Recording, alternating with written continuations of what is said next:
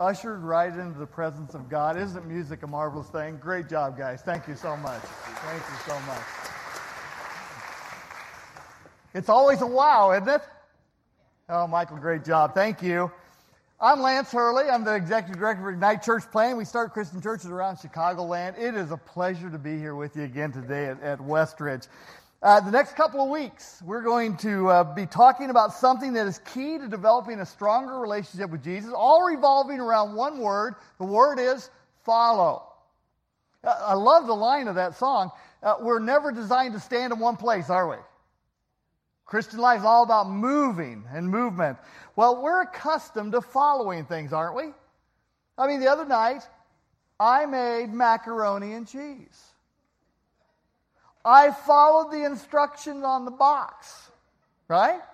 I, talked, I was talking to my mom while I was making this. My mom's a great cook. She said, Oh, did you make it from scratch? And I said, Come on, mom. Right? Right? I can follow instructions though. Well, sometimes. Okay, I can follow instructions. Uh, last week I was in Miami looking at a, at a church plant uh, for a guy I coached, and uh, I have never been to Miami before, and so I followed the instructions on my phone. It's amazing. She got me exactly where I needed to be. Okay? I can follow. Uh, have you ever put together easy to assemble furniture? By the way, those instructions lie. Right? Right? Okay, we all are accustomed to following, though. I'll tell you what, when Jesus began to gather people into his sphere of influence, he did so using two words. You know what he said? He would say, Follow me. Follow me. It's a primal call of the master. Very specific, very simple, and yet I think all of us who have, uh, who have followed Jesus recognize it's very complex and challenging at times, right? So this call, though, continues to be issued from the Master to people today. And I also recognize that following does begin with a specific mindset. Let me tell you a story. About 40 years ago, 1968, the Olympics in uh, Mexico City, Tanzanian John Stephen Akhwari finished last in the marathon. An hour after Ethiopia's Man- Mamo Wolde had claimed the gold medal, medal, with only a few thousand left in the Olympic Stadium, Akhwari came through the tunnel toward the track. See, at one point in the race, he had fallen and badly injured his right knee. Medics had urged him to quit, say, hey, you're not, just quit. He refused. As he approached the track, he broke into a painful jog, hobbling as he went along. He received a smattering of, of, applause, but when people began to realize what was happening here on the track, they began to applaud louder and louder and louder. They began to stand to their feet until everybody in the stadium who was left was applauding this man who was hobbling toward the finish line. Now, later, when he was asked why he refused to drop out, given his severe injury, here's what he said My country did not send me 11,000 kilometers to start the Olympic marathon, they sent me here to finish it. mindset. Why did he keep moving? Because he was focused on the reason he came. See, following Jesus, I believe, begins with the mindset of focus. What are we going to look at? Who are we going to look at as we're running this journey of life? I go back to that primal call follow me. I recognize this is, a, this is a challenge and invitation Jesus extended to many people. And we're able to see different responses to his invitation in the, in the Bible. Some said, um, No, I think I'm going to wait for a better offer. Honestly, they said that to the master. Others said, Well, let me take care of my situation first, and then I'll think about this. And still others, they looked at the offer and they said, um, "No, the cost is too high. I just don't see the return on investment here for me." Right? I mean, that's what they that's what we see. Jesus continues to say, "Follow me." Follow me. But, but I recognize something. Sometimes things get in the way. I brought my hearing protection with me today. Now, these are good ones. They, they block out real, real sharp sounds, but they let other sounds in. Now, the problem is, when I'm wearing these, I really can't hear anything. I can hear myself talking. I'm assuming you can hear me talking, right? Now, here's the deal I've encountered people just like this. Maybe you have too when it comes to the call of Jesus coming to them, they simply can't hear him. Uh, they're blocked from hearing him. Now, maybe something's happened to them in the past. Maybe they have a bad experience. I don't know what it is. But, but people just can't hear him. It, it's not getting through. The sad thing is, is I recognize as a follower of Jesus, sometimes I get the same way. And the more I tune him out, the softer his voice gets.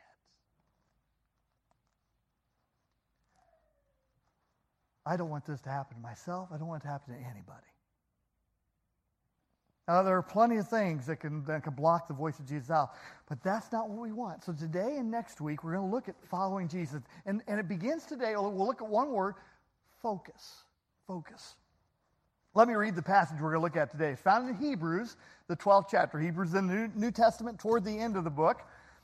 Here's what it says Therefore, since we are surrounded by such a great cloud of witnesses, let us throw off everything that hinders, the sin that so easily entangles, and let us run with perseverance the race marked out for us.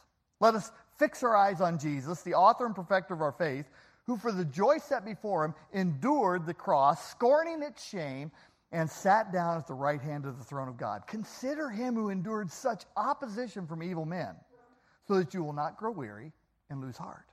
Now, let me give you a little background here. The word therefore points us back to the chapter ahead of this. The chapter ahead of Hebrews 12, Hebrews 11 is the faith chapter of the Bible. And it details the lives of people who chose to live trusting God. Men and women who just put it all on the line, and said, I trust you, I'm going to follow you, whatever you say. Okay? And that's what he's saying here. You're surrounded by a great, great cloud of witnesses, people who have already run this race. The idea is that of a stadium and a race taking place in front of them. You've already, people have already run this race. They've shown you it can be done, so keep running. They're an example for us that should provide encouragement. Now, I was in the gym uh, not too long ago, and I heard a personal trainer talking to his client who was running on the treadmill. And here's what he's saying Okay, here we go. It's Joanna Smith. Joanna Smith running the race. She's running the race all the way to the end. She was going like this. She was, going like, she was very embarrassed. Okay, I could tell that. But she started smiling. He said, Come on, she can do it. She can do it all the way to the end. And something I realized she ran. She finished her workout to completion. There's something that happens when we encourage, isn't there? And that's what, he, that's what the writer says here. We've got some encouragement pushing us forward, getting us moving. The, the writer wants us to develop spiritual vitality, energy, bounce. Have you ever seen those hair, hair shampoo commercials? Okay? The lady has hair that's kind of listless and drooping, and she puts the shampoo on, and all of a sudden her hair is bouncy now, I don't know much about hair. Some things are rather obvious, right? Okay. But, and by the way, that's the last, this is the last hair advice you're going to get from me today, okay? But here's what I know. When we have a life following Jesus, many people, and I've, I've seen this before, they're kind of lifeless and listless. And Jesus says, I want my people, my followers, to be bouncy to be filled with energy and vitality.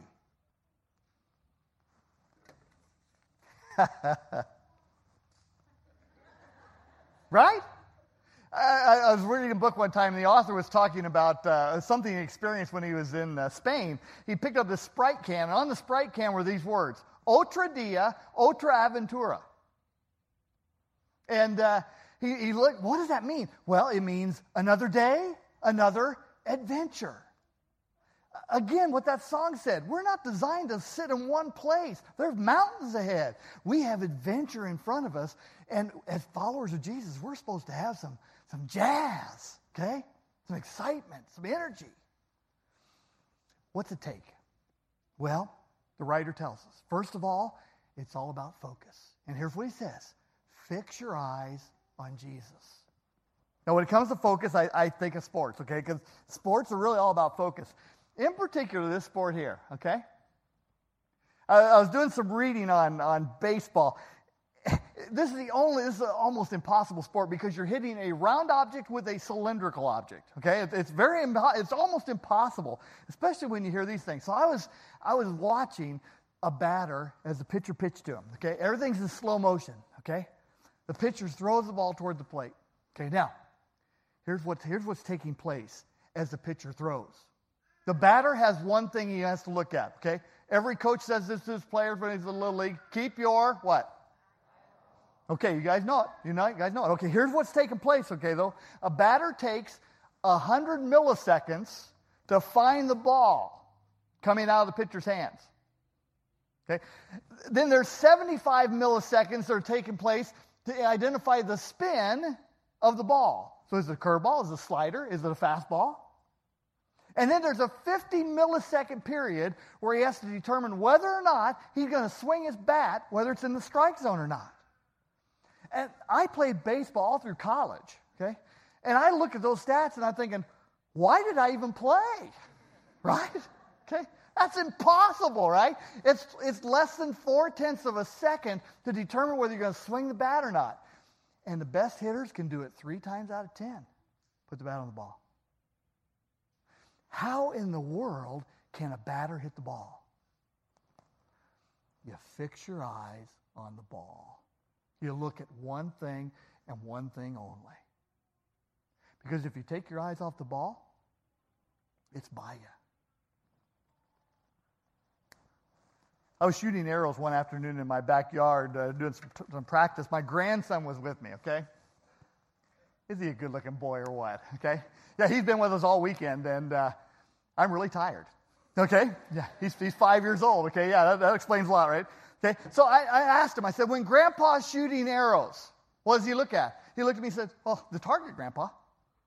Okay? A four year old understands that, right? Okay? You're, you got to you gotta shoot at what you're looking at okay? Or you got to look at what you're shooting at, right? The target we choose is what we're going to point our life and our attention, our focus toward. See, following Jesus really does begin with focus and the right focus. Fix your eyes on Jesus. Simply put, what do you want me to do? What do you want me to do? I mean, what might happen if every day we started a day with a focus time? We just said, Lord, before my feet hit the ground, before my feet hit the ground, Lord, help me look at you today. What do you want me to do? As I interact with people, who do you want me to reach out to? Help me see. Do you think a practice like this might revolutionize how we live? I know it helps me. I was reading about Abraham Lincoln. I was reminded of a practice he had when it came to uh, responding in anger to others. After he died, in his desk drawer, they found a number of letters that he had written to people who had wronged him or the nation. One letter was written to uh, General George Meade, who, um, who had refused to take advantage of Robert E. Lee's Confederate Army when they were being defeated at Gettysburg. Abraham Lincoln said, Fight, fight, fight, go after him, attack. Meade had refused. That made the war last two longer, two more years. Each of the letters, though, that Lincoln had written had this phrase written on it never sent, never signed. See what he did? He wrote his anger out, put it in his drawer till it cooled off. I wonder what might happen if we said, Lord, how do you want me to respond to that Facebook post? Right? We've all been there. How do you want me to respond to that person who really bugs me? Right? When we fix our eyes on Jesus, it should change things, right? We refuse to look at other things that want to draw our attention away, he directs us where he wants us to be. His directions are never wrong. And I'll tell you what, he leads us to adventure, which is what he wants us to embrace. I was thinking of that uh, last, uh, last summer. Our uh, newest ch- church planner, I, I say oversee church planning in Chicagoland. And uh, our newest church planter arrived in Oak Park. And he's planning a church. He grew up in the Austin neighborhood. And he wanted to plant a church in Oak Park that reaches out into Austin as well as other places. Okay, so uh, so Dwayne, I pulled up and he said, I want to do a 10 day prayer walk. So I said, I'll join you one day. I pulled up in front of his place and he got into the car. I said, Where do you want to go? And he said this I'm thinking Austin. What do you think? Now, you probably know Austin's one of the most dangerous neighborhoods in the city of Chicago. Of, of the 700 plus murders took place last year, over 10% took place in this one neighborhood. Okay? And so I looked at Dwayne and I said, hey, let's go. God's going to go with us. So we, we drove over to Austin. We pulled up in the parking lot of the school that he felt drawn to. And uh, before we got out, I said, Now, Dwayne, before we get out and pray and walk around, let's, let me tell you what God gave me today as I read my Bible. Okay, so that morning, I'd read this verse in Acts 18. It was Jesus talking to Paul. Here's what Jesus said Do not be afraid. Keep on speaking. Do not be silent, for I am with you. I'm not going to let anyone attack or harm you because I have many people in this city. I showed that to Dwayne, and Dwayne looked at me and said, Now that's what I needed to hear. Because he said, I've been afraid to walk here myself. So we went, we walked around Austin, and we prayed. We prayed for that area of the city. We prayed for the outreach going to be taking place into that city. And you know, we got finished with that walk, and I felt alive spiritually. Because I'll tell you what, when you focus and move, things happen. Now, I wish I could tell you I always focus that well. I don't. Okay? I, I miss it a lot of times, okay? But every now and then, when I get it right,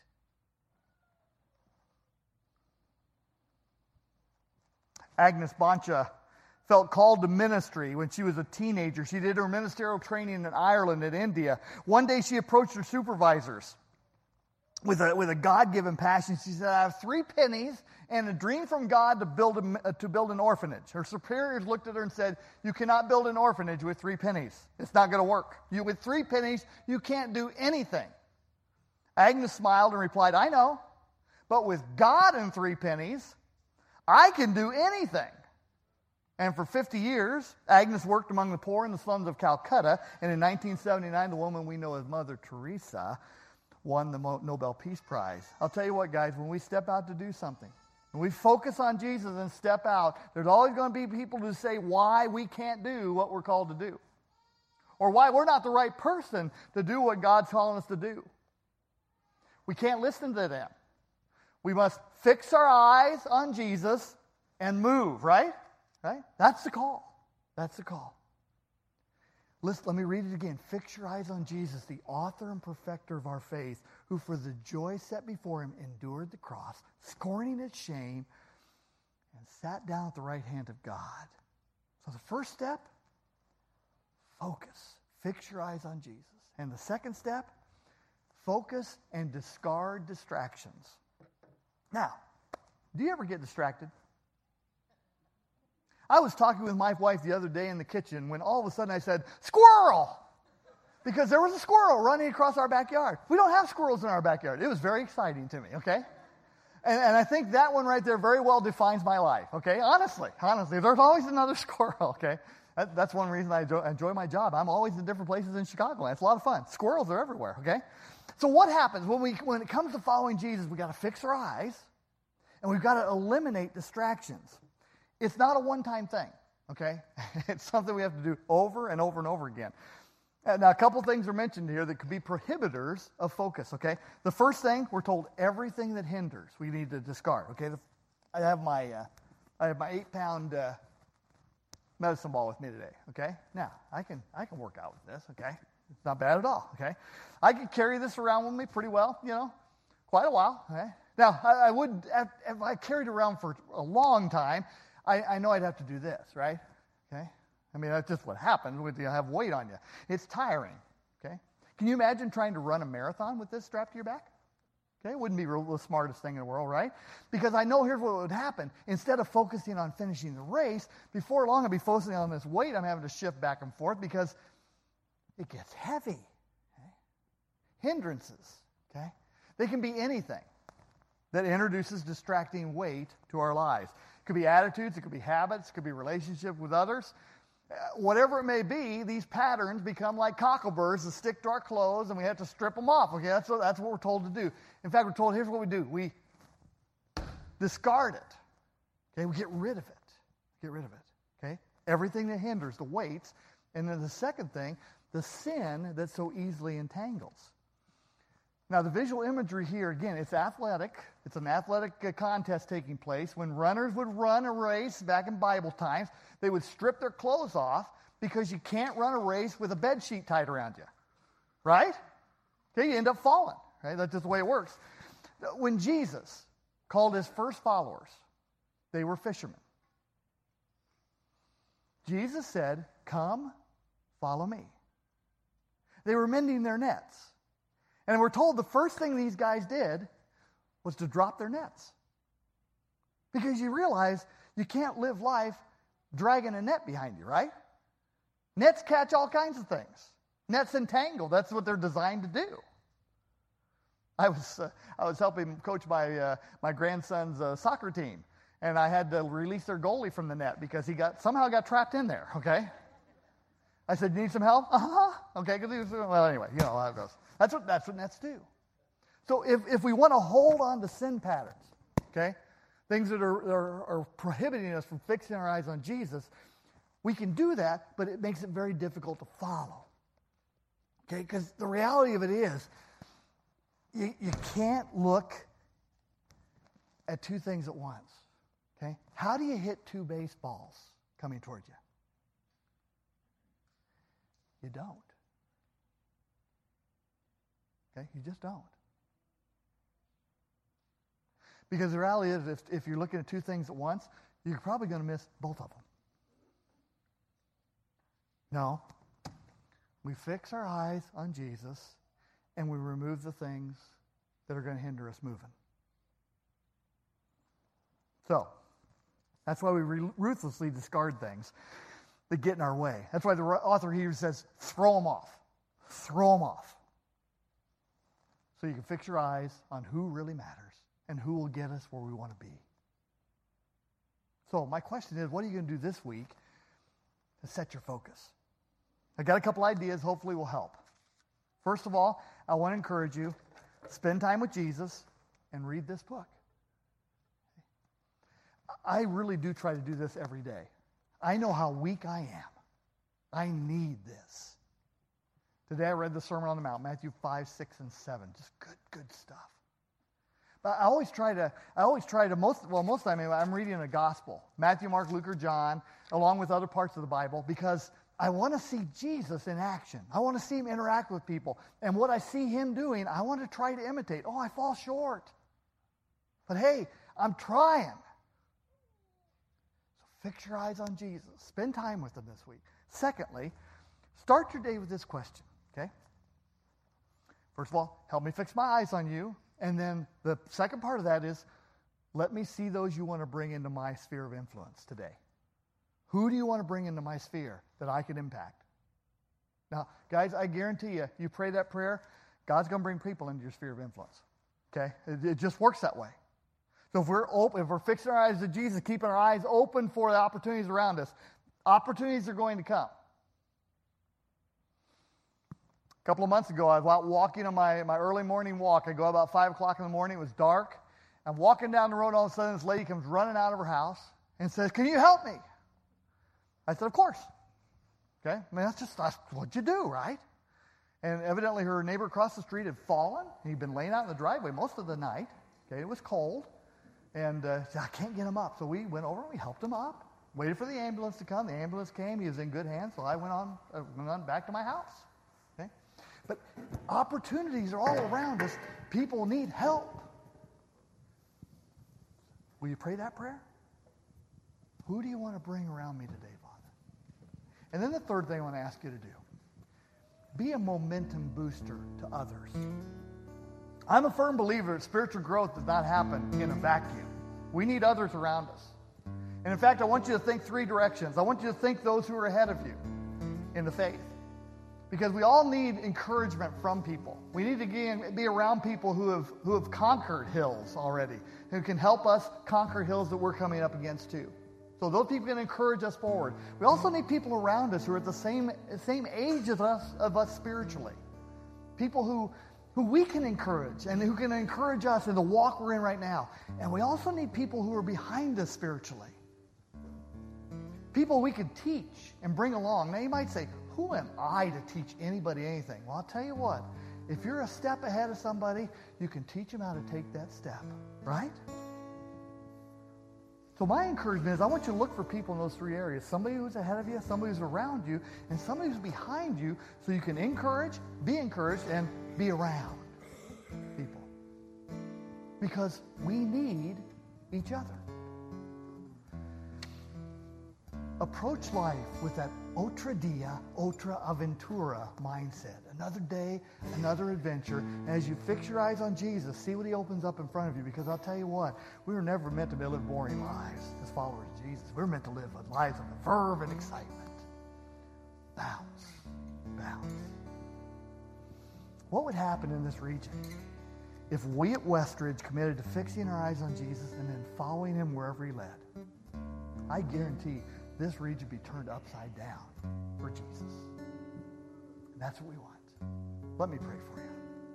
Father, thank you so much for this church. I thank you for where you brought us at this point in time. Lord, we know it's not done. We know there's more adventure ahead. And I just pray you continue to open our eyes to the adventure you want us to live, the adventure you want us to experience.